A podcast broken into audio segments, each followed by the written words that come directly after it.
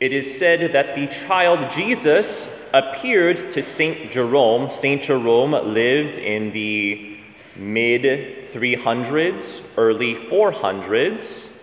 And the child Jesus appeared to Jerome in vision while he was living in Jerusalem. He was studying the Bible and he was working on translating the Bible from the Greek into the Latin at that point.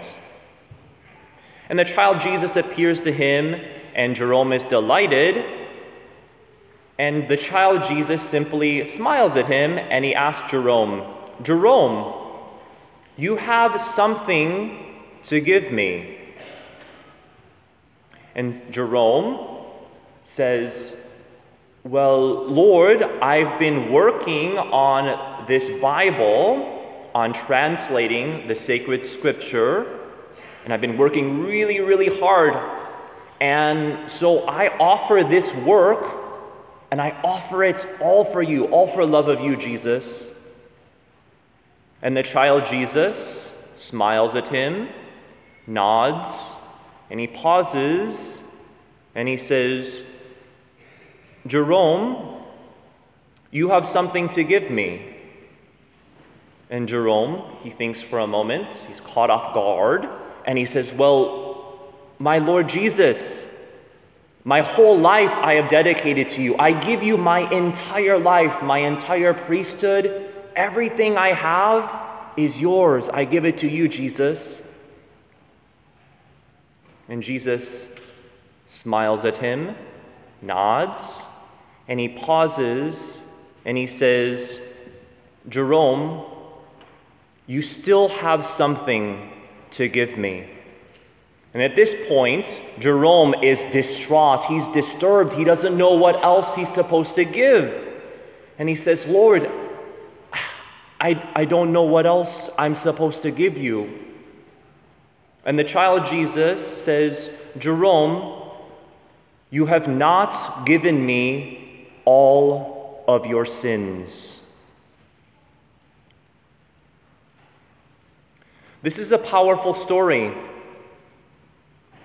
Perhaps, like Jerome, we feel like we're only supposed to give God the good things in life. Or when we pray, we're only supposed to mention the good things. And we think in giving God everything, it only means giving God that which we think is good. But all of the not so beautiful, the ugly things in our life, well, we're not going to talk about that because I don't even want to think about that or talk about that. But it's both sides. When Jesus asks for everything, he's asking for the good, the bad, and the ugly. And perhaps, like Jerome, sometimes we feel ashamed of our sins.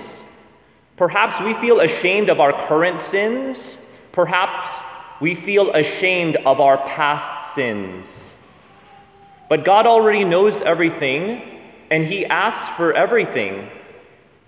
And if we don't give Jesus all of our sins, He can't rescue us completely.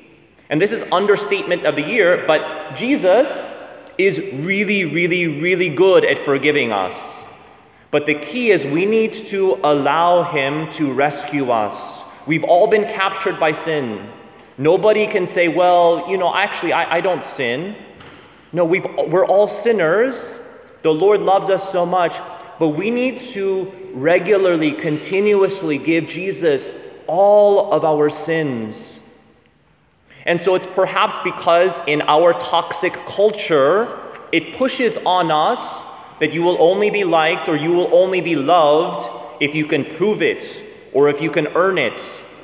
And this is not the gospel message. Nobody earns God's love. Let me ask you a question.